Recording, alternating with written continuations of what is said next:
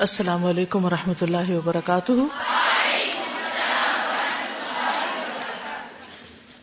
نحمد ونسلی علی رسول کریم اما بعد، فاعوذ باللہ من الشیطان الرجیم، بسم اللہ الرحمن الرحیم، رب اشرح لی صدری ویسر لی امری، واحلل عقدۃ من لسانی یفقهوا قولی۔ یہ کسی کا کمنٹ ہے کہ آج کے سبق سے مجھے اپنے محاسبے کا موقع ملا؟ واقعی انسانی فطرت میں ہے کہ جب ہم کسی کو سخت بیماری کی حالت میں دیکھتے ہیں تو مختلف طرح کی نکتہ چینی کرتے ہیں۔ اور تمام مشکلات اور بیماری میں یہی سوال ذہن میں رہ جاتا ہے کہ یہ سب ہمارے ساتھ کیوں ہے اور قسمت کو کوسنے لگتے ہیں۔ مگر آج دل خوش ہوا کہ بیماری بھی خدا کی طرف سے نعمت ہے۔ انسان کے باطن کی صفائی ہے، جنت کی خوشخبری ہے کہ اللہ اپنے بندوں سے کس قدر پیار کرتا ہے۔ کہ جب اپنے بندے کو دیکھتا ہے کہ یہ اپنی ڈگر سے ہٹ رہا ہے تو اپنی بے انتہا محبت سے بیماری میں قید کرتا ہے، کیونکہ حدیث میں بار بار بیماری قید سے تشبیح دی گئی۔ یہی خاص موقع ہے اس کے شکر ادا کرنے کا کہ انسان جب سخت بیماری سے نجات پاتا ہے، تو بالکل ایسا ہی ہو جاتا ہے جیسے بچے نے ماں کے پیٹ سے جنم لیا۔ میں جب بیمار ہوتی تھی تو مایوسی مجھے گھیر لیتی تھی، مگر آج کے سبق سے بہت کچھ پتا چلا۔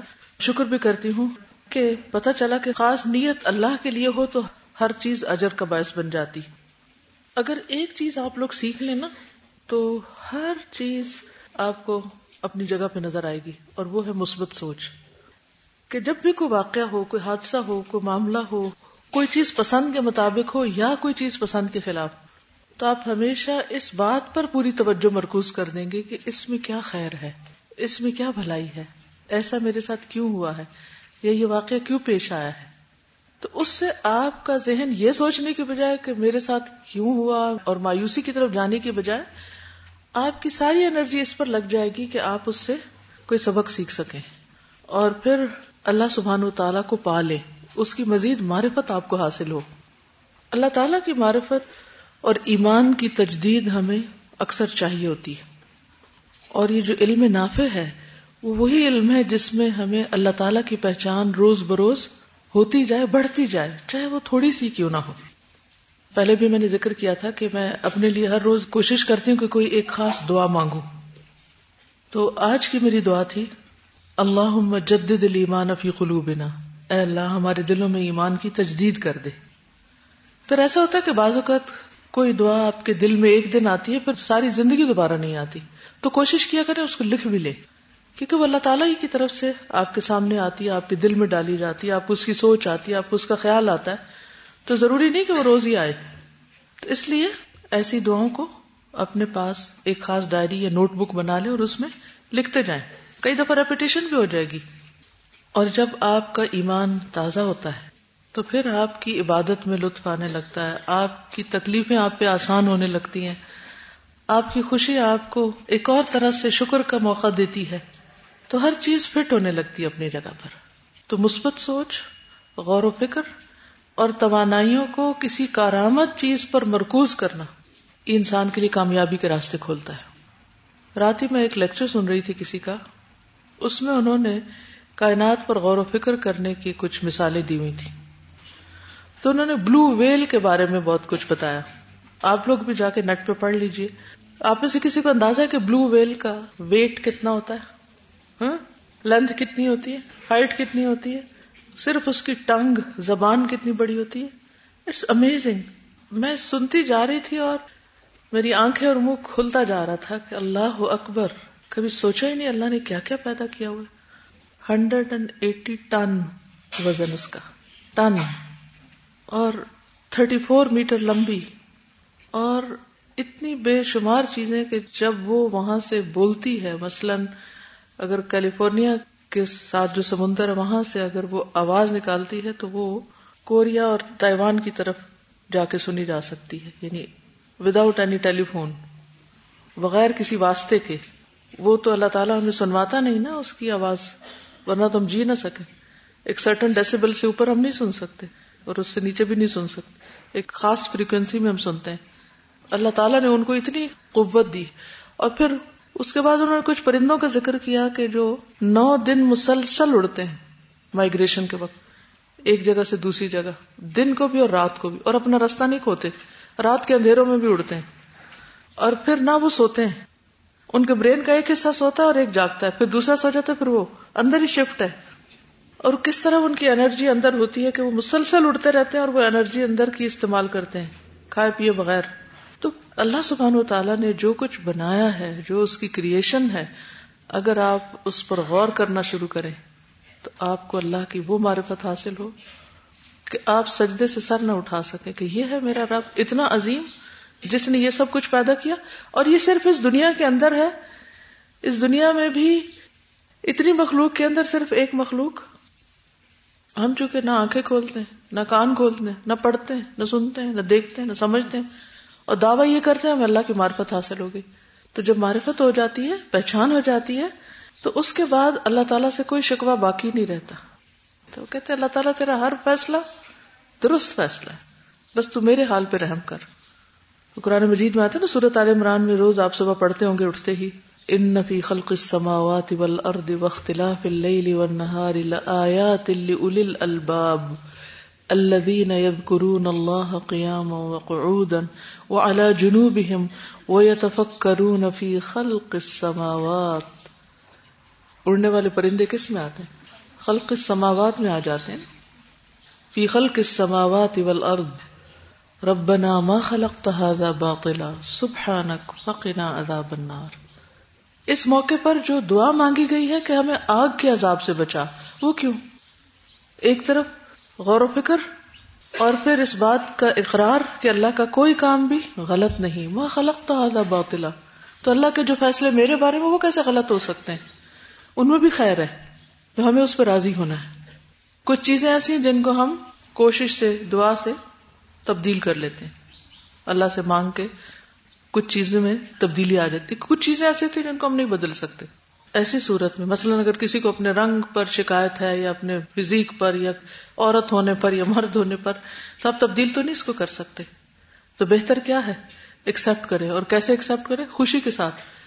اسی طرح بعض اوقات آپ کی شادی کسی خاص شخص سے ہو گئی یا آپ کو ایسا بچہ اللہ نے دے دیا کہ جو آپ کو بہت ہی تنگ کر رہا ہے یا کوئی رسک کے معاملے میں۔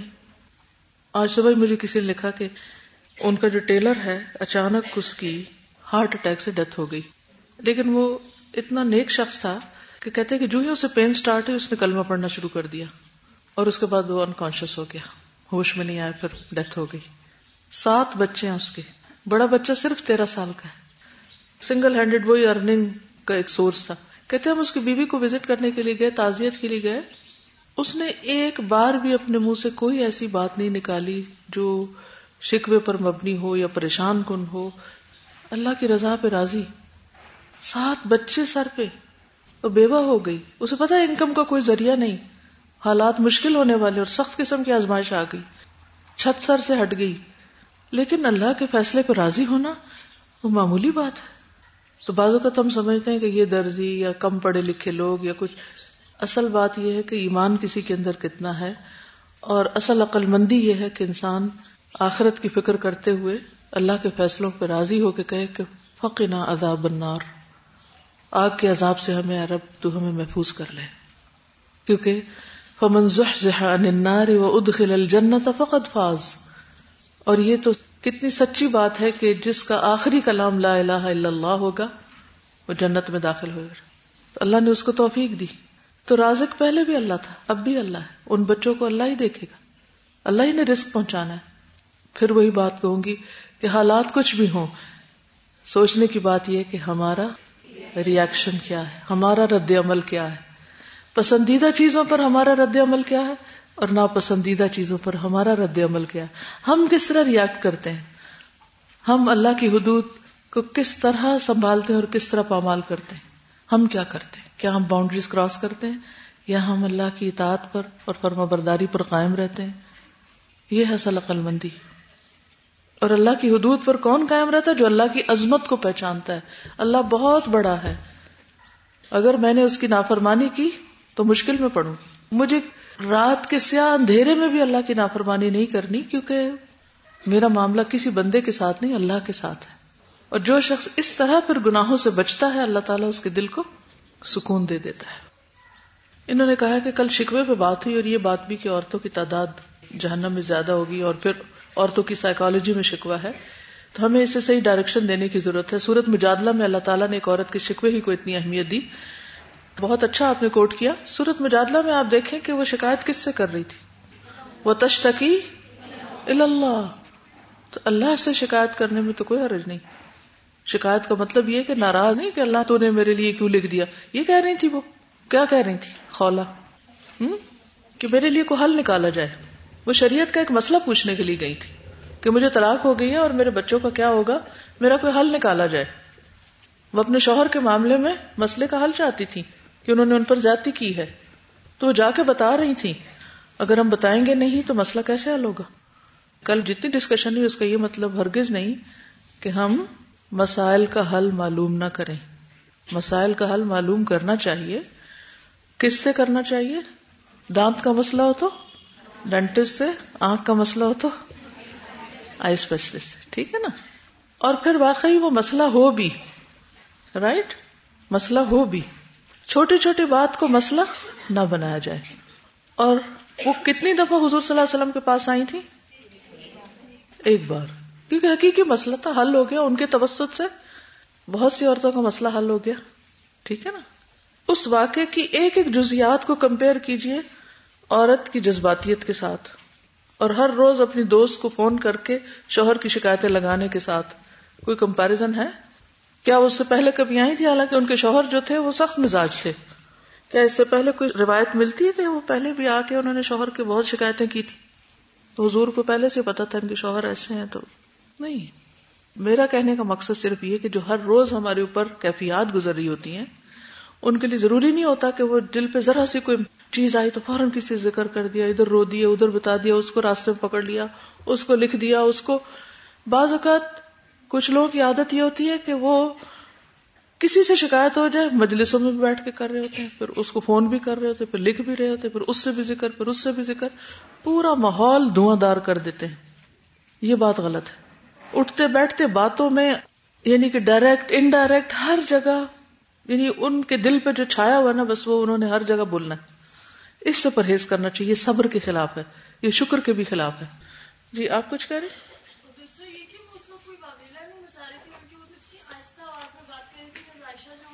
بالکل۔ یعنی انہوں نے حضرت عائشہ کو بلا کے انوالو نہیں کیا حضرت عائشہ نے بھی نہیں سنی ان کی بات۔ حقیقی مسئلہ جتنے جچے تلے محتاط ضروری الفاظ میں بیان کرنا اس سے منع نہیں کیا گیا۔ چلیے آگے چلتے ہیں۔ قل ان ان صلاتي ونسكي ومحياي ومماتي لله رب العالمين لا شريك له وبذلك امرت وانا اول المسلمين رب العالمین۔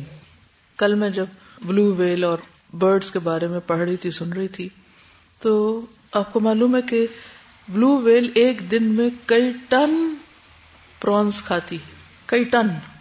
اور وہ پرانس عام طور پر ان کی لائف جو ہوتی ہے، ٹین ایئرز ہوتی ہے۔ رب العالمین، وہ کھلاتا ہے سب کو، عالمین، سارے جہانوں کو۔ ایک تتلی کیا کھاتی ہے؟ کچھ پرندے صرف نیکٹر پیتے ہیں، کھاتے کچھ نہیں، صرف اس پہ جیتے ہیں، کچھ کھاتے ہیں۔ اور کچھ مچھلیوں کی غذا وہ پرندے ہیں جو اڑ کے آتے ہیں، وہ اپنا شکار پکڑنے آتے ہیں اور نیچے سے خود پکڑے جاتے ہیں۔ ان مچھلیوں کی غذا وہ پرندے کسی کی غذا آسمان میں رکھ دی اور آسمان والوں کی سمندر میں رکھ دی۔ تو یہ سب کو پال رہا ہے۔ سب کو کھانے کو دے رہا ہے۔ تو آپ سوچئے، اگر اللہ کے سوا کوئی اور خالق ہوتا حل من خالق غیر اللہ، تو وہ ایک مچھلی کتنی بڑی بناتا، اپنے سے بڑی تاکہ وہ اس کو کھا جائے اور اس کا رسک کہاں سے لاتا۔ اگر آپ کو ہر روز کئی ٹن کھانا صرف ایک جانور کو کھلانا پڑے، کیا کریں گے آپ؟ ہوں نہیں کھلا سکتے۔ صرف ایک ویل کو نہیں کھلا سکتے۔ اور جو پرندے صرف فروٹس کا رس پیتے ہیں، جوس پہ زندہ ہے کیا ان کو جوس پلاتے آپ سب؟ اور کیا یہ سب کچھ خود ہی ڈیزائن ہو گیا؟ کوئی ہے نا؟ وہ رب العالمین ہے۔ میری زندگی، میری موت، میرا جینا اور میرا مرنا، بس اس کے لیے ہے۔ رب العالمین کے لیے، لا شریک لہو وہ بدال کا امر تو انا اول المسلمین یہ اسلام، یہ اطاعت، یہ فرما برداری اسی وقت آتی ہے جب انسان اپنے رب کو پہچانتا ہے کہ وہ رب العالمین ہے۔ اور یہاں یہ بھی تو کہا جا سکتا تھا، کوئی اور صفت بھی آتی۔ ان سلاتی و نسخی و محیا و مماتی رب العالمین کچھ اور بھی آ سکتا تھا۔ لیکن میں اپنی نماز، روزہ، قربانی، ہر چیز اس کے لیے کیوں کروں؟ کیونکہ اسی نے تو مجھے بنایا ہے۔ وہی تو مجھے رسک دے رہا ہے اور صرف مجھے نہیں، رب العالمین ہے، سب کو دے رہا ہے۔ صرف وہ مستحق ہے کہ میں اس کے آگے جھک جاؤں، اس کا بندہ بن کے رہوں۔ اس لیے ہمیں پوری ایفرٹ لگانی ہے اس بات پر کہ واقعی ہم اپنے رب کے بندے بن کر جیے زندگی بھی اسی کے نام، موت بھی اسی کے نام۔ چلیے، آج ہم تیمم کے بارے میں پڑھیں گے کہ مریض کس طرح تیمم کرے اور جتنے بھی ہسپتالوں میں پڑے ہوئے لوگ ہیں جن کے اوپر نماز فرض ہیں۔ اور صرف اس لیے نماز نہیں پڑھتے کہ وضو نہیں کر سکتے۔ یا ایسے بوڑھے لوگ کہ جو کسی سہارے کے بغیر وضو کے قابل نہیں ہیں۔ تو اس صورت میں ان کو تیمم کی سہولت اور رخصت اللہ سبحانہ تعالیٰ نے دی ہے۔ سورت المائدہ آیت سکس میں آتا ہے۔ يا أيها الذين آمنوا إذا قمتم إلى الصلاة فاغسلوا وجوهكم وأيديكم إلى المرافق۔ فاغسلوا وجوهكم وأيديكم إلى المرافق وامسحوا برؤوسكم وأرجلكم إلى الكعبين وَإِن كُنتُمْ جُنُبًا فَاطَّهَّرُوا وَإِن كُنتُم مَّرْضَىٰ أَوْ عَلَىٰ سَفَرٍ أَوْ جَاءَ أَحَدٌ مِّنكُم الْغَائِطِ أَوْ جَاءَ أَحَدٌ مِّنكُم مِّنَ الْغَائِطِ أَوْ لَامَسْتُمُ النِّسَاءَ فَلَمْ تَجِدُوا أَوْ لَامَسْتُمُ النِّسَاءَ فَلَمْ تَجِدُوا مَاءً فَتَيَمَّمُوا صَعِيدًا طَيِّبًا، فتيمموا صعيدا طيبا، فامسحوا بوجوهكم وأيديكم منه ما يريد الله ليجعل عليكم من حرج، ولكن يريد ليطهركم وليتم نعمته عليكم، ولكن يريد ليطهركم وليتم نعمته عليكم لعلكم تشكرون۔ تو اللہ کا شکر ادا کریں کہ اس نے ہم پر اپنی نعمت تمام کی، دین کو مکمل کیا اور وہ ہمیں پاک دیکھنا چاہتا ہے۔ بیماری کی حالت میں بھی، سفر میں بھی وہ ہمیں پاک کرنا چاہتا۔ لیطہرکم ان اللہ یحب التوابین و یحب المتطہرین تو خواہ ہم بیمار ہوں، معذور ہوں، کسی بھی حال میں ہوں۔ صفائی ستھرائی کا اہتمام نہایت ضروری ہے۔ اور اس میں کل ہم نے غسل اور وضو کے بارے میں پڑھا تھا کہ بیمار کس طرح کرے۔ آج ہم تیمم کے بارے میں پڑھیں گے کہ اگر کوئی شخص نہا نہیں سکتا جنابت کی حالت میں یا حدث اصغر کی حالت میں وضو نہیں کر سکتا، تو پھر وہ تیمم کرے۔ تو اس آیت کے آخری حصے میں آتا ہے، اور اگر تم بیمار ہو یا سفر پر ہو یا تم میں سے کوئی قضائے حاجت سے لوٹے، یا تم نے عورتوں سے جمع کیا ہو اور تمہیں پانی نہ ملے، تو تم پاک مٹی سے تیمم کر لو اور اس سے اپنے چہرے اور ہاتھوں کا مسا کر لو۔ تو تیمم بیسیکلی کیا ہے؟ چہرے اور ہاتھوں کا مسا۔ اگر مریض وضو یا غسل کے لیے پانی استعمال کرنے سے عاجز ہو یا بیماری کے بڑھنے کا اندیشہ ہو یعنی دو چیزیں۔ ایک یہ کہ وہ کیا نہیں کر سکتا؟ پانی حاصل نہیں کر سکتا یا پانی تک پہنچ نہیں سکتا، بیمار ہے، اٹھ کے جا نہیں سکتا کہ خود وضو کر سکے۔ یا پھر اگر کر سکتا ہے لیکن اس سے بیماری اور بڑھتی ہے، کس وجہ سے؟ مثلا کوئی زخم آ چکا ہے، یا کوئی پانی لگنے سے اسکن پہ کوئی ریشز ہیں الرجیز ہیں، کوئی ایسی تکلیف ہے کہ وہ پانی لگے تو اور بیماری زیادہ ہو جائے، تکلیف ہو جائے، یا بعض سچویشن میں پانی کا استعمال کرنا خطرناک ہو، مثلا جہاں مائنس فورٹی ڈگری ہو، وہاں پر آپ بعض اوقات اگر کسی ایسی جگہ پر ہیں جہاں پانی گرم کرنے کا انتظام نہیں، یا کسی کیمپ میں ہے یا کوئی بھی ایسی جگہ ہے کہ جہاں پانی بھی نہیں رہتا، وہ برف بن جاتا ہے، تو ایسی صورت میں آپ تیمم کر سکتے ہیں۔ امر ابن الاس کہتے ہیں کہ غزبۂ ذات السلاسل میں مجھے ایک ٹھنڈی رات احتلام ہو گیا۔ مجھے اندیشہ ہوا کہ اگر میں نے غسل کیا تو ہلاک ہو جاؤں گا۔ اتنی سخت سردی تھی۔ چنانچہ میں نے تیمم کر لیا اور اپنے ساتھیوں کو صبح کی نماز پڑھا دی۔ لوگوں نے یہ واقعہ نبی صلی اللہ علیہ وسلم کی خدمت میں ذکر کیا تو آپ نے پوچھا، اے امر کیا تم جنبی ہوتے ہوئے اپنے ساتھیوں کی جماعت کرا رہے تھے؟ میں نے بتایا کہ کس وجہ سے میں نے غسل نہیں کیا؟ اور میں نے یہ بھی کہا کہ میں نے اللہ کا فرمان سنا ہے۔ ولا تختلو انفسکم ان اللہ کان بکم رحیما اپنے آپ کو قتل نہ کرو۔ اللہ تم پر بہت ہی مہربان ہے۔ تو رسول اللہ صلی اللہ علیہ وسلم ہنس پڑے اور کچھ نہ کہا۔ یہ کون سی حدیث ہے؟ تقریری، جس میں آپ نے ایک صحابی کا عمل جو ان کے اشتہاد پر مبنی تھا، انہوں نے اس وقت یہ آیت سوچ کر تیمم کے طریقے پر عمل کیا۔ تو آپ نے اس کو اپروو کیا، اس کو ٹیسٹ اپروول کہتے ہیں۔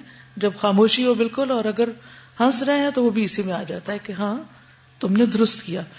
اس سے یہ بھی پتہ چلتا ہے کہ تیمم کر کے نہ صرف یہ کہ انسان اپنی نماز پڑھے، بلکہ اگر وہ اسے پڑھانا ہے تو پڑھا بھی سکتا ہے۔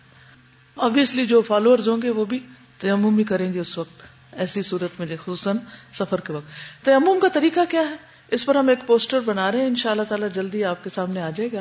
اس میں سارے اسٹیپس اردو، انگلش دونوں میں ڈیٹیل سے دیے اور پکچرز بھی بنائی ہیں۔ سب سے پہلے بسم اللہ پڑھیں، ٹھیک ہے؟ پاک مٹی پر دونوں ہاتھ مارے دونوں ہاتھ اگر یہ نہیں کہ اگر جیسے پلیٹ ہے یا کسی بھی چیز میں پین میں رکھی ہوئی ہے، تو بہتر ہے کہ اس کے اوپر یا زمین پر یا دیوار پر یا کہیں بھی۔ لیکن اگر جہاز میں ہے تو آپ کو کوئی ایسی صورت نہیں ملے گی تو اس صورت میں چھوٹی سی اگر زپ لاگ کے اندر آپ نے تیمم کی مٹی رکھی بھی ہے، صاف ستھری ریت وغیرہ بھی، کیونکہ سعید طیبن اوپر کی لیئر جو ہے اس کی بات ہے۔ مائنڈ سے نکلے ہوئے جو مختلف طرح کے چیزیں ہیں، ان سے نہیں۔ یعنی بہتر یہ کہ ہاتھ اوپر رکھا جائے، مٹی کے ہاتھ رکھ کے اٹھایا جائے۔ لیکن اگر یہ ممکن نہ ہو تو مٹی ڈال کے اس کو ہاتھ پر مل لیا جائے۔ اور پھر اس کے بعد پھونک مار کر زائد مٹی اڑائی جائے۔ یعنی اصل مقصد مٹی ملنا نہیں ہے۔ اصل بات کیا ہے؟ مٹی کو چھونا رائٹ آپ نے چھو لیا، اب اس کو پھونک مار کر ایکسٹرا کو ہٹا دیں۔ یہ ایسا نہ منہ پہ مار لیں اور وہ آنکھوں میں چلی جائے۔ دونوں ہاتھوں سے ایک مرتبہ چہرے کا مسا کریں۔ رائٹ بس۔ کتنا؟ اوپر سے ایک مرتبہ۔ رگڑنے کی ضرورت نہیں۔ تو اوپر سے نیچے ایک دم جس طرح وزو کے دوران دونوں ہاتھ چہرے کو دھونے کے لیے پھیرے جاتے ہیں۔ پھر بائیں ہاتھ سے دائیں ہاتھ کی پشت کرتے جائیں نا ساتھ۔ ایکٹیویٹی کریں۔ بائیں ہاتھ سے دائیں ہاتھ کی پشت، ٹھیک ہے؟ اور دائیں ہاتھ سے بائیں ہاتھ کی پشت پر مسا کر لیں۔ آگے کیوں نہیں کرنا؟ ادھر ہی کیوں کرنا ہے؟ کیونکہ پہلے کر چکے ہیں نا ادھر۔ ایسے نہیں ملنی بٹ سیدھے ہتھیلیوں سے۔ ہاتھ کی وجہ بھی ہتھیلیاں کرنی چاہیے۔ اندر کا حصہ۔ آپ کی پامز جو یہ مٹی پہ لگائیں گے؟ پھونک ماریں گے؟ پہلے چہرہ اور پھر؟ بس دیٹس اٹ کام ختم۔ یہ نہیں کہ ہر دفعہ لگا، پھر مل، پھر لگا، پھر مل، پھر۔ بہت لمبا چوڑا نہیں۔ بہت سہولت دی ہمارے دین نے۔ تاکہ مریض سے مریض انسان اور مشکل میں پڑا ہوا انسان ہر ایک سہولت کے ساتھ ایسا کر سکے۔ اور اس میں آپ دیکھیے کہ جو قرآن مجید میں آتا ہے فم سہو بے کم و عیدی کمن ایک اور حدیث میں آتا صحیح بخاری کی حدیث ہے۔ آپ نے اپنے دونوں ہاتھ زمین پر مارے، پھر انہیں پھونکا، دونوں اور دونوں سے چہرے یعنی ایک کو نہیں ملنا دونوں سے چہرے اور ہاتھوں کا مسا کیا۔ نبی صلی اللہ علیہ وسلم نے فرمایا، تمام زمین میرے لیے سجدہ گاہ اور پاک بنائی گئی کہیں پر بھی آپ نماز پڑھ سکتے اور کوئی بھی ستھی مٹی لے سکتے لال ہو، پیلی ہو، کالی ہو، کوئی بھی اس سے آپ تیمم کر سکتے ہیں۔ یہ یاد رکھیے کہ صرف ایک بار کرنا ہوتا ہے، تین تین بار کرنے کی ضرورت نہیں ہے۔ اور باقی جو آزائے وضو ہیں، ان پر بھی تیمم کرنے کی ضرورت نہیں ہے۔ پاؤں پہ ہاتھ پھیرے یا بازو پہ یا ان کی بھی ضرورت نہیں، صرف ہاتھ کافی ہیں۔ ایک شخص عمر بن خطاب کے پاس ہے اور عرض کی کہ مجھے غسل کی حاجت ہو گئی ہے، پانی نہیں ملا۔ اب کیا کروں؟ اس پر عمار بن یاسر رضی اللہ عنہ نے ان سے کہا، کیا آپ کو یاد نہیں کہ میں اور آپ سفر میں تھے؟ ہم دونوں جمبی ہو گئے تھے۔ آپ نے تو نماز نہیں پڑھی، لیکن میں زمین پر لوٹ پوٹ ہو گیا یعنی پورے جسم کو زمین پر پھیرا اور نماز پڑھ لی۔ پھر میں نے نبی صلی اللہ علیہ وسلم سے اس کا ذکر کیا تو آپ نے فرمایا، تجھے بس اتنا ہی کافی تھا اور آپ نے اپنے دونوں ہاتھ زمین پر مارے، انہیں پھونکا اور دونوں سے چہرے اور ہتھیلیوں پر مسا کیا۔ گیلی اور کیچڑ والی مٹی سے مسا نہیں کری۔ ٹھیک۔ خشک مٹی ہونی چاہیے۔ نبی صلی اللہ علیہ وسلم نے فرمایا، پاک مٹی مسلمان کے لیے تہارت کا ذریعہ ہے۔ اگرچہ دس سال تک پانی نہ ملے یعنی اگر آپ کسی ایسے ایریا میں ہیں، آپ نے دیکھو گے افریقہ میں جہاں قحط پڑتے ہیں، وہاں کہاں پانی ہوتا ہے؟ پینے کے لیے بھی نہیں ہوتا۔ پھر جب تمہیں پانی ملے، تو اسے اپنے جسم پر ڈالو۔ یقیناً یہ بہتر ہے۔ یعنی پانی بہتر ہے، لیکن اگر نہیں ملتا تو تیمم سے کام چلاتے جاؤ۔ یہ یاد رکھیے کہ جن چیزوں سے وضو ٹوٹتا ہے، انہی سے تیمم بھی ٹوٹ جاتا ہے۔ اور جب تک تیمم ختم نہ ہو تو دوسرے دفعہ تیمم کی بھی ضرورت نہیں ہے۔ مثلا ایک دفعہ کسی نے تیمم کیا زہر پڑی اثر کا وقت ہو گیا تو دوبارہ نہیں تیمم کرنا، اسی سے ہی نماز ادا کر سکتے ہیں۔ اور جس شخص نے پانی نہ ملنے کی وجہ سے تیمم کیا، جب پانی مل جائے تو تیمم ختم ہو جاتا ہے۔ لیکن اگر کوئی سفر میں ہے یا بیماری کی وجہ سے تیمم کر رہا، تو اس کا پانی ملنے کے باوجود بھی تیمم ختم نہیں ہوتا۔ ابو سعید خدری کہتے ہیں کہ دو آدمی سفر پر نکلے اور نماز کا وقت ہو گیا۔ ان کے پاس پانی نہیں تھا۔ انہوں نے پاک مٹی سے تیمم کر کے نماز پڑھ لی۔ مگر ابھی نماز کا وقت باقی تھا کہ پانی مل گیا۔ ان میں سے ایک نے وضو کر کے نماز دوہرا لی، دوسرے نے نہیں دوہرائی پھر وہ دونوں رسول اللہ صلی اللہ علیہ وسلم کی خدمت میں آئے اور ان کو اپنا واقعہ بتایا۔ آپ نے کیا کہا ہوگا؟ دونوں ٹھیک ہیں۔ آپ نے اس سے جس نے نماز نہیں دہرائی، فرمایا تم نے سنت پر عمل کیا۔ اور تمہارے لیے پہلی نماز ہی کافی ہوگی، نہیں جو تیمم کے ساتھ پڑھی۔ اور جس نے وضو کر کے دوبارہ نماز پڑھی، اس کو کیا فرمایا؟ تمہاری دوہرا آ جائے آپ دیکھیے کتنا خوبصورت فیصلہ۔ یہ ہمارے دین کی خوبصورتی، ٹھیک ہے؟ تم نے بھی ٹھیک کیا، تم نے بھی ٹھیک کیا۔ کیا آج کا جو دیندار طبقہ ہے، وہ اتنی وسط رکھتا ہے اپنے دل کے اندر کے وہ ایک صحیح ہوتا ہے اور باقی سب غلط ہوتے ہیں۔ عام طور پر یہ ٹرینڈ پایا جاتا ہے۔ اور اس میں آپ دیکھیے خصوصاً جو فقی اختلافات ہیں۔ ان میں کس قدر شدت ہے؟ شرک کے معاملے میں وہ شدت نہیں ہے۔ کوئی نماز نہ پڑھے کوئی شدت نہیں۔ کوئی مائنڈ نہیں کرتا۔ ڈھیروں لوگ آپ کے سامنے بے نماز بیٹھ رہے تھے کسی کو تکلیف نہیں ہوتی۔ لیکن اگر کوئی رفا یدین کر لے، بھولے سے، تو شامت آ جاتی ہے۔ اس چیز کو ختم کرنے کی ضرورت ہے۔ اہم چیزوں کو دیکھو۔ فقی اختلافات کے اوپر ایک دوسرے سے عداوت اور بیر اور زد اور حسد اور ایک دوسرے کی جڑ کاٹنا اور ایک دوسرے کو ملامت کرنا تک کفر تک کے فتوے لگا دینا، یہ طریقہ ٹھیک نہیں ہے۔ ٹھیک ہے نا؟ مریض کے لیے پاک مٹی حاصل کرنا مشکل ہو تو سہولت کے لیے تھیلی میں بھی مٹی رکھی جا سکتی ہے۔ ہماری ایک بہن تھی کینیڈا میں، انہوں نے ایک کام شروع کر رکھا تھا کہ چھوٹی چھوٹی تھیلیاں سیتی تھی جیسے لان کے کپڑے کی، اور ان میں صاف ستھری مٹی بھرتی تھی اور سب کو گفٹ دیتی رہتی تھی۔ جو بھی ٹریول کرتا تھا، خاص طور پر کینیڈا سے پاکستان یا انڈیا کا سفر ایٹ اسٹریچ جہاز چودہ گھنٹے چلتا رہتا ہے، تو وہ پھر اس میں وزو کرنا سارے جہاز کے لیے مشکل ہوتا ہے۔ تو انہوں نے سب کو وہ دینا شروع کیا ہوا تھا۔ اور ویری گڈ آئیڈیا اس میں کیا ہوتا ہے کہ وہ تھیلی جیسے ململ کا دوپٹہ ہوتا ہے نا، اس قسم کا دوپٹہ۔ کیونکہ اس تھیلی کو ایک دو دفعہ ٹیپ کرے تو وہ اس میں سے مٹی نکل آتی۔ پھر وہ تھیلی اٹھا کے آپ اپنے سامان میں رکھ لیں۔ آپ وہ بھی کر سکتے طریقہ، اور آپ چھوٹے سے زپ کے اندر بھی ڈال کے مٹی اپنے ساتھ رکھ سکتے ہیں۔ تاکہ نماز نہیں جائے۔ اصل بات یہ ہے کہ نماز نہیں چھوڑنی چاہیے، چاہے حالات کیسے بھی ہوں۔ کیونکہ ان نسلاتی ہو نسخی و محیا و مماتی للہ رب العالمی جو رب ہواؤں میں کھانا دے رہا ہے آپ کو اور زندگی دے رہا ہے اور اس نے ساری سہولتیں دی ہیں، کیا اسی کو بھول جائیں گے؟ تو اس کو نہیں بھولنا۔ اگر کوئی شخص خود تیمم نہ کر سکے تو دوسرا اس کو تیمم کرا سکتا ہے۔ بعض بیمار ایسے ہوتے ہیں نا، ہاتھ بھی نہیں اٹھا سکتے۔ کیسے کرائیں گے؟ کیسے کرائیں گے؟ اس کے آگے مٹی رکھ کے، اس کا ہاتھ پکڑ کے، اس کے اوپر کر لیں۔ لیکن اگر وہ یہ بھی نہ کر سکے، تو کیا کریں گے؟ اپنے ہاتھ پہ لگا کے اس کے چہرے اور ہاتھوں پہ پھیر دیں۔ گے ٹھیک ہے؟ اگر نہ پانی میسر ہو، نہ مٹی۔ مطلب سمندر میں آپ، ٹھیک ہے؟ بحری جہاز میں۔ اور ساتھ مٹی رکھنا بھول گئے، تو کیا کریں گے؟ پانی؟ سمندر میں پانی ہے تو ادھر اتر کے پانی لے لیں گے یا اندر سوراخ کر لیں گے کشتی میں اور پانی آ جائے گا اوپر۔ دیکھیے، بعض اوقات تو پلانٹ سفر ہوتے ہیں، آدھے گھنٹے کا گھنٹے کا، ایک دن کا، ایک دن رات کا، اور آپ کو معلوم ہے کہ اگر آپ کو پیسفک کراس کرنا ہے، کتنے دن لگیں گے؟ اس دفعہ جب میں دبئی تھی تو کسی نے اپنا واقعہ بتایا، وہ کہتی، میں کراچی میں پڑھتی تھی۔ یہ فورٹی ایٹ میں وہ پیدا ہوئی تو ففٹی ٹو تھری فور کی بات کہتی، ابتدائی ایجوکیشن میں نے وہاں حاصل کی۔ تو اس وقت دبئی سے شپ پاکستان جاتا تھا کراچی تک۔ تو کہتی جب مجھے چھٹیاں ہوتی تھی تو میں شپ پر دبئی آتی تھی اپنے گھر۔ تو پانچ دن لگتے تھے ان کو۔ پانچ دن۔ وہ کراچی سے چلتا، پھر وہ گوادر آتا، پھر وہاں سے عمان جاتا، پھر وہاں سے دبئی آتا۔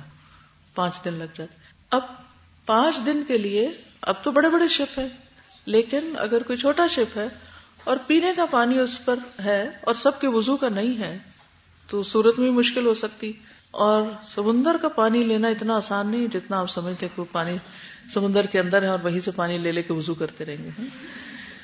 تو ایسی صورت میں اگر کوئی انتظام نہ ہو تو خواہ آپ سمندر کے اندر ہی کیوں نہ ہو، تو بھی آپ تیمم کر سکتے ہیں۔ بعض اوقات فاصلے لگاتے ہیں نا کہ اگر ایک میل کے فاصلے پر پانی ہو تو تیمم کریں اور اتنے میل پہ ہو تو نہ کریں۔ تو بعض اوقات میل کیا چند فٹ کا فاصلہ ہے۔ اور آپ کو پتا ہے کتنا کڑوا پانی ہوتا ہے بعض اوقات؟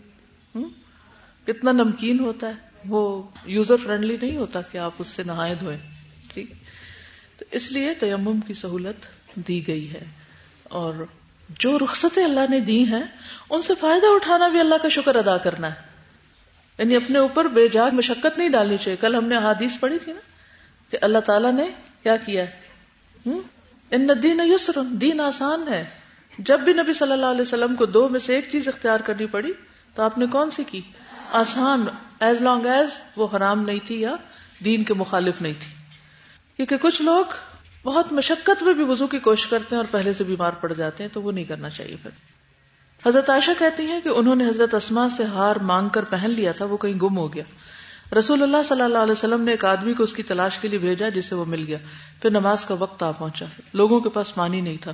تو انہوں نے بغیر وضو کیے نماز پڑھ لی۔ اور رسول اللہ صلی اللہ علیہ وسلم سے اس بارے میں شکایت کی کہ پانی نہیں ملا تو اس لیے ہم نے یہ کام کیا ہے تو اللہ تعالیٰ نے تیمم کی آیت اتار دی۔ تو اس موقع پر تیمم کی آیت گزری تھی۔ یعنی کہ مسئلہ پیش آ گیا کہ اب کیا کریں اور اس کو پتا نہیں تھا۔ تو اگر کوئی ایسی جگہ ہو کہ جہاں نہ پانی ہو، نہ مٹی ہو اور ایسی پاسبلٹی ہو سکتی ہے، تو اس صورت میں پھر جیسے ہیں جہاں ہیں، اسی طرح وضو کے بغیر بھی نماز پڑھ سکتے اب میرا یہ آخری جملہ نہیں صرف کوٹ کر لینا کہ وہ فتوا دیتی ہے کہ وضو کے بغیر نماز پڑھی جا سکتی۔ یہ صرف اور صرف اس صورت میں جہاں کچھ بھی نہیں۔ اب مثال کے طور پر آپ دیکھیے کہ جو مسلمان نان مسلم کی جیل میں قید کر دیے جاتے ہیں بعض اوقات، تو ضروری تو نہیں کہ انہیں نماز کے وقت میں پانی لا کر دیں اور وہ اسے وضو کرے اور ان کے پاس ہو سکتا مٹی بھی نہ ہو، کچھ بھی نہ ہو۔ آپ زندگی میں کسی بھی ایسی سچویشن میں ہو سکتے ہیں کہ جب آپ ٹوٹلی ہیلپ لیس اب جیسے میں پہلے بھی ذکر کری تھی کہ کچھ سفر تو پلانڈ ہوتے ہیں کہ ایک دن میں ختم ہو جائے گا، دو دن میں ہو جائے گا، لیکن بعض اوقات ایسا بھمر آ جاتا ہے، بعض اوقات ایسے حالات ہو جاتے ہیں۔ بعض اوقات سمندری قزاق جہازوں کو لوٹ لیتے ہیں اور سب کو ہاسٹیج بنا لیتے ہیں۔ تو اس صورت میں ہر چیز ہی بعض اوقات ختم ہو جاتی۔ تو بہانا نہیں چلے گا کہ کچھ ہے ہی نہیں، کیا کرے نماز کیسے پڑھے صحابہ نے کیا کیا؟ بغیر وضو نماز پڑھی، یہ دلیل ملتی ہے۔ لیکن جب آئے تھے تیمم اتر آئی تو پھر سہولت مل گئی کہ مٹی جو ہے اور اگر نہ پانی ہے نہ مٹی ہے تو پھر اس صورت میں پڑھ سکتے ایگزیکٹلی برفانی علاقے، پہاڑی چوٹیاں، جہاں سنو پڑ رہی ہے، وہاں ہو سکتا ہے کہ آپ کے پاس کچھ بھی نہ رہے۔ اب بیمار کے احکام میں حیض اور استحاظہ جو خواتین کا مسئلہ ہے، اس پر آپ نے کتاب و تہارا میں پڑھ لیا ہوگا، لیکن میں اس کو تھوڑا سا ریوائز کرا دیتی ہوں کیونکہ اس میں عام طور پر مشکل ہوتی۔ تیمم کے اوپر آپ کا امتحان کیسے لیا جائے؟ کیسے ٹیسٹ کرنا چاہیے؟ پریکٹیکلی ہاں میرا خیال ہے ایسے ہی کرے پریکٹیکل ٹیسٹ لے لیں۔ کر کے دکھائے ڈیمو دیں۔ کہ پہلے بایاں ہاتھ ملتے ہیں یا پہلے دایاں ملتے ہیں بائیں سے دائیں کو ملنا ہے، ٹھیک ہے؟ اسی لیے میں دوبارہ کر رہی ہوں کہ یہاں آپ کے نمبر کٹ سکتے ہیں۔ چلیے، اوکے۔ کسی نے ایک سوال کیا ہے کہ فلاں کی چیز کیا ہوتی ہے؟ اب دیکھیے کہ آپ سب کو ڈکشنری دیکھنی آتی۔ میرے گفتگو کے دوران اگر کوئی لفظ مشکل ہو تو کیا کیا کریں؟ لکھ لیا کریں۔ اور پھر ڈکشنری میں جا کے دیکھا کریں۔ میں نے کچھ عرصہ اس طرح ریڈنگ کی ہے، اردو اور انگریزی دونوں کی، کہ ایک لائن میں اگر پانچ لفظ بھی مجھے نہیں آتے تو میں نے سب کو انڈر لائن کر کے خود ڈکشنری کنسلٹ کی۔ کسی سے نہیں پوچھا۔ کیوں؟ خود ڈکشنری کنسلٹ کرنے کا کیا فائدہ ہوتا ہے؟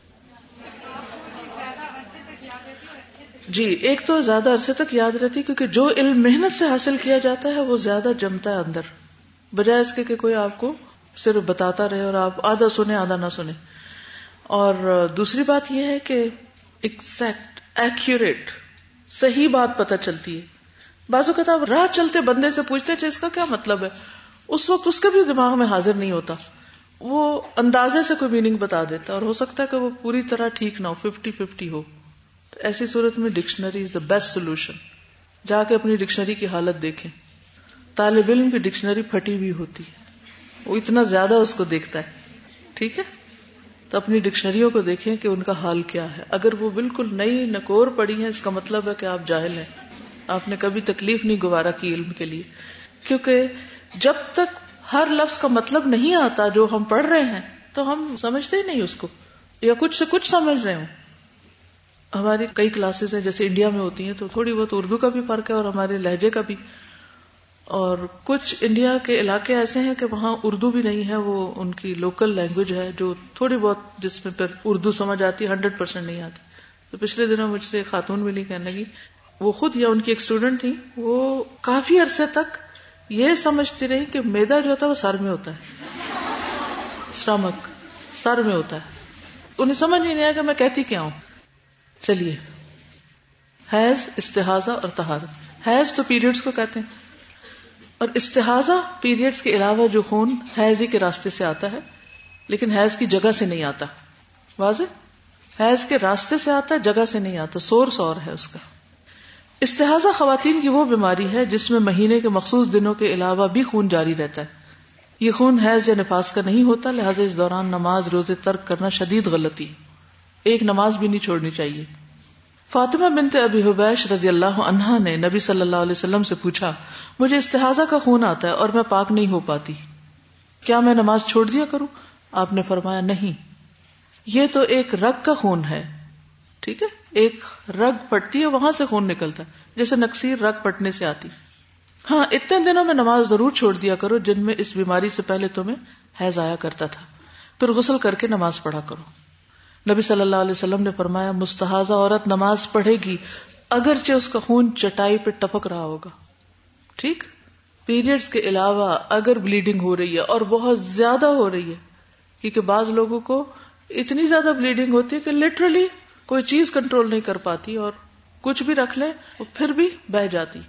ایسی صورت میں نماز نہیں چھوڑ کے بیٹھ جانا کہ میں تو پاک ہی نہیں اور مسلح نہ پاک ہو رہا ہے، وغیرہ وغیرہ۔ نہیں، کچھ بھی ہو۔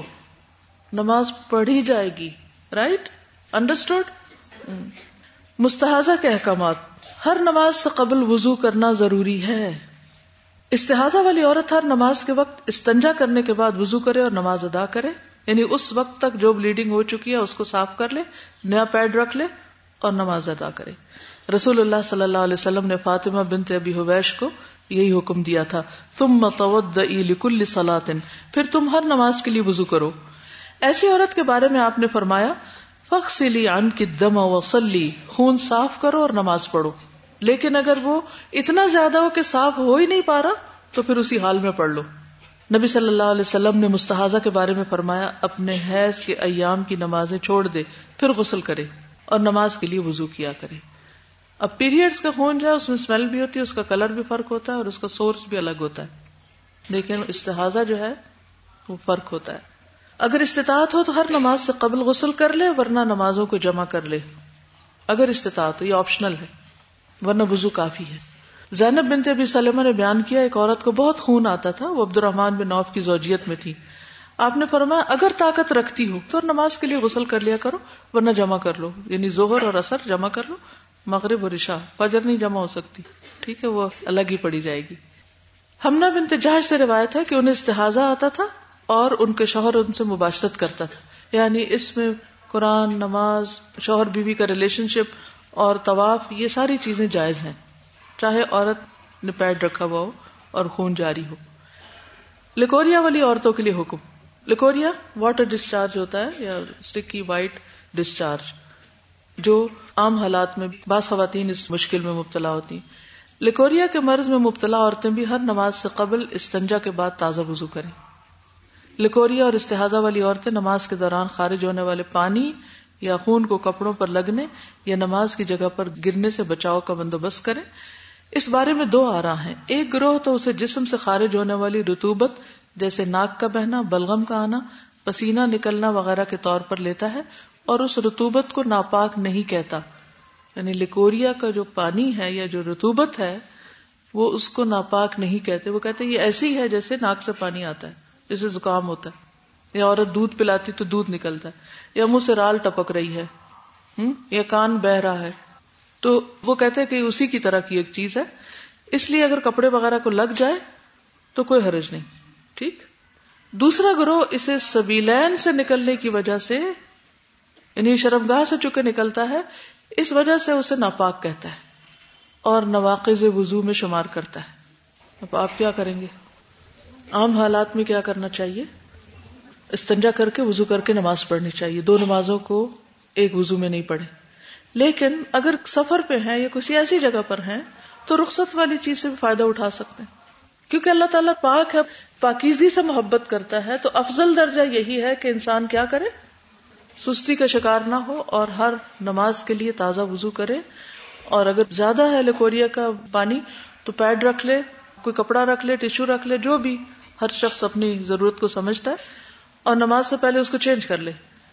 لیکن اگر ایسے حالات ہوں کہ چینج ہو ہی نہیں سکتا، کوئی حل نہیں ہے، تو پھر نماز پڑھنے کی رخصت موجود ہے بہرحال۔ ٹھیک ہے؟ ایام حیض اور ایام استحاظہ میں فرق۔ استحاظہ والی عورت کو چاہیے کہ وہ ایام حیض اور ایام استحاظہ میں فرق کرے۔ واضح ہو کہ حیض کی کم از کم مدت کا تعین نہیں کیا جا سکتا۔ ہر ایک کی عادت پر مبنی۔ اصل میں اس کے لیے عادت کا لفظ بھی استعمال کیا جاتا ہے۔ لیکن اس کی زیادہ سے زیادہ مدت پندرہ دن ہے۔ حیض آنے کی کم از کم عمر نو سال ہے اور زیادہ سے زیادہ کی کوئی حد نہیں۔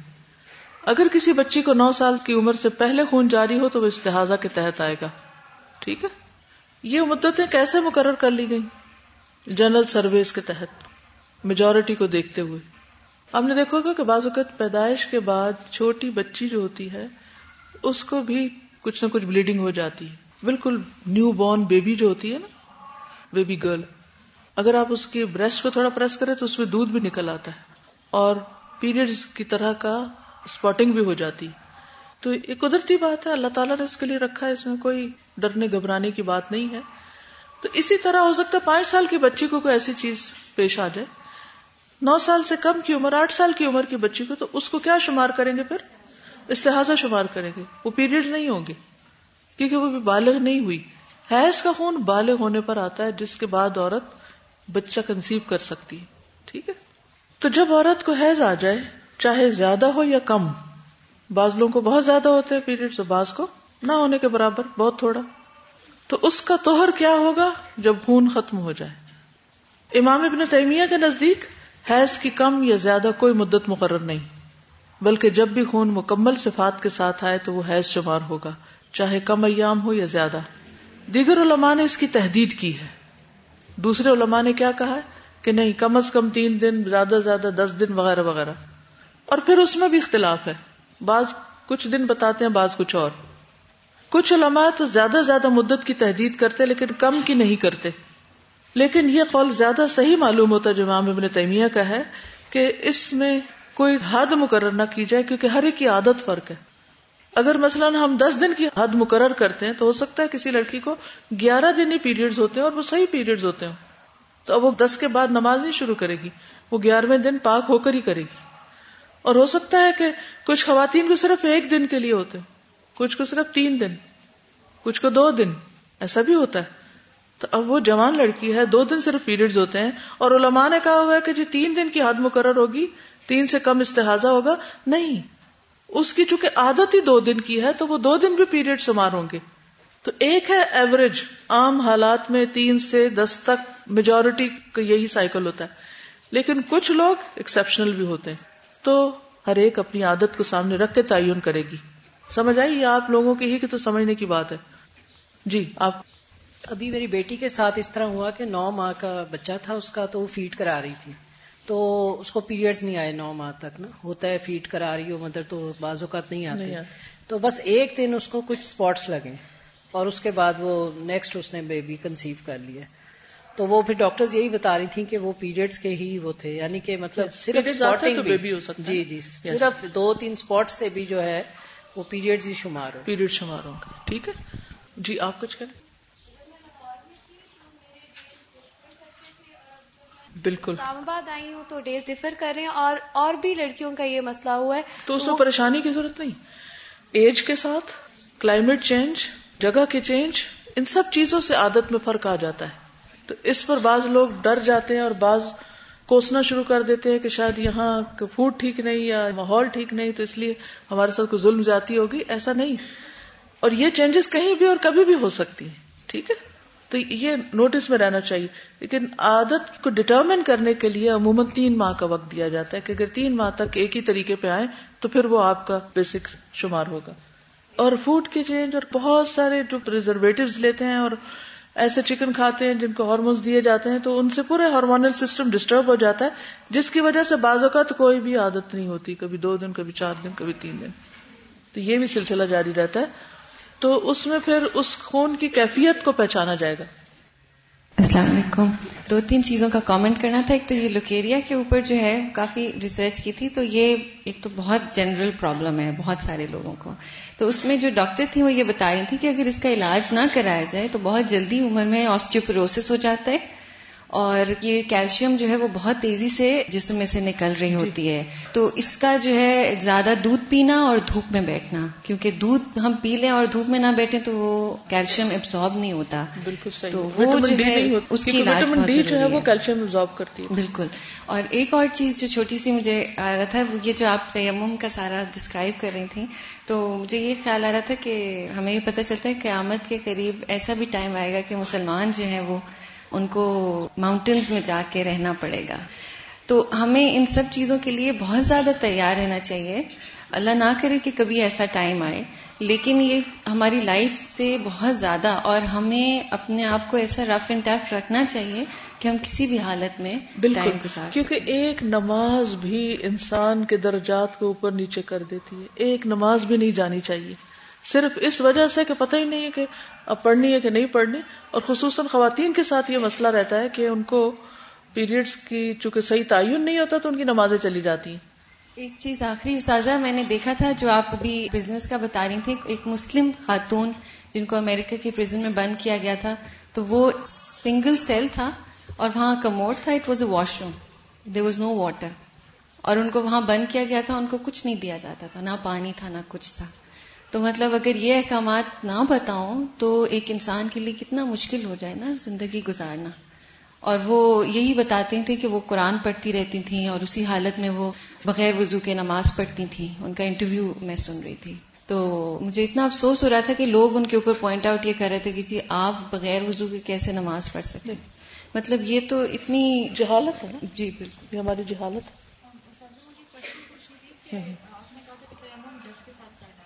جی پاؤڈر سے نہیں کرنا تیمم۔ پاؤڈر سے تیمم نہیں ہو سکتا۔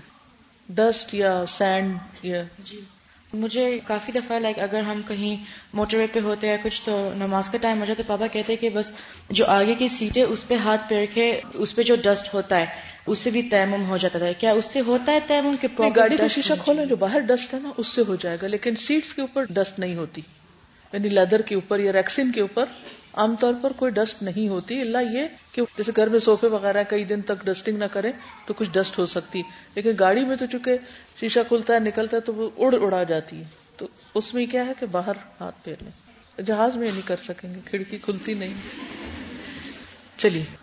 تو اس میں کرنے کے کام کیا ہے؟ اپنی عادت کا تعین کریں اور نماز کی فکر کریں۔ اگر سارا مہینہ ہی اسپاٹنگ ہوتی ہے تو استحاظہ ہوگا اس میں پیریڈز کے دنوں کو الگ طور پر سمجھے اور وہ کیسے؟ اپنی پچھلی عادت سے بھی آپ کمپیئر کر سکتے ہیں کہ پہلے مجھے صرف تین دن ہوتے تھے اور وہ سلسلہ بند ہی نہیں ہوتا۔ وہ کون سے تین دن تھے؟ ہمیشہ کیلنڈر پہ مارک کیا کریں تاکہ اس سے پھر آپ اپنے عادت کو پہچان بھی سکیں کہ ایک دفعہ اور دوسری میں کتنے دن کا وقفہ بیچ میں آیا۔ صرف ڈیٹس کو نہ دیکھیں کیونکہ کیلنڈر جو ہے اس میں کبھی تھرٹی ون ڈیز ہوتے ہیں اور کبھی ٹوینٹی ایٹ ڈیز ہوتے ہیں، تو پھر ڈیٹس آگے پیچھے ہو سکتی ہیں۔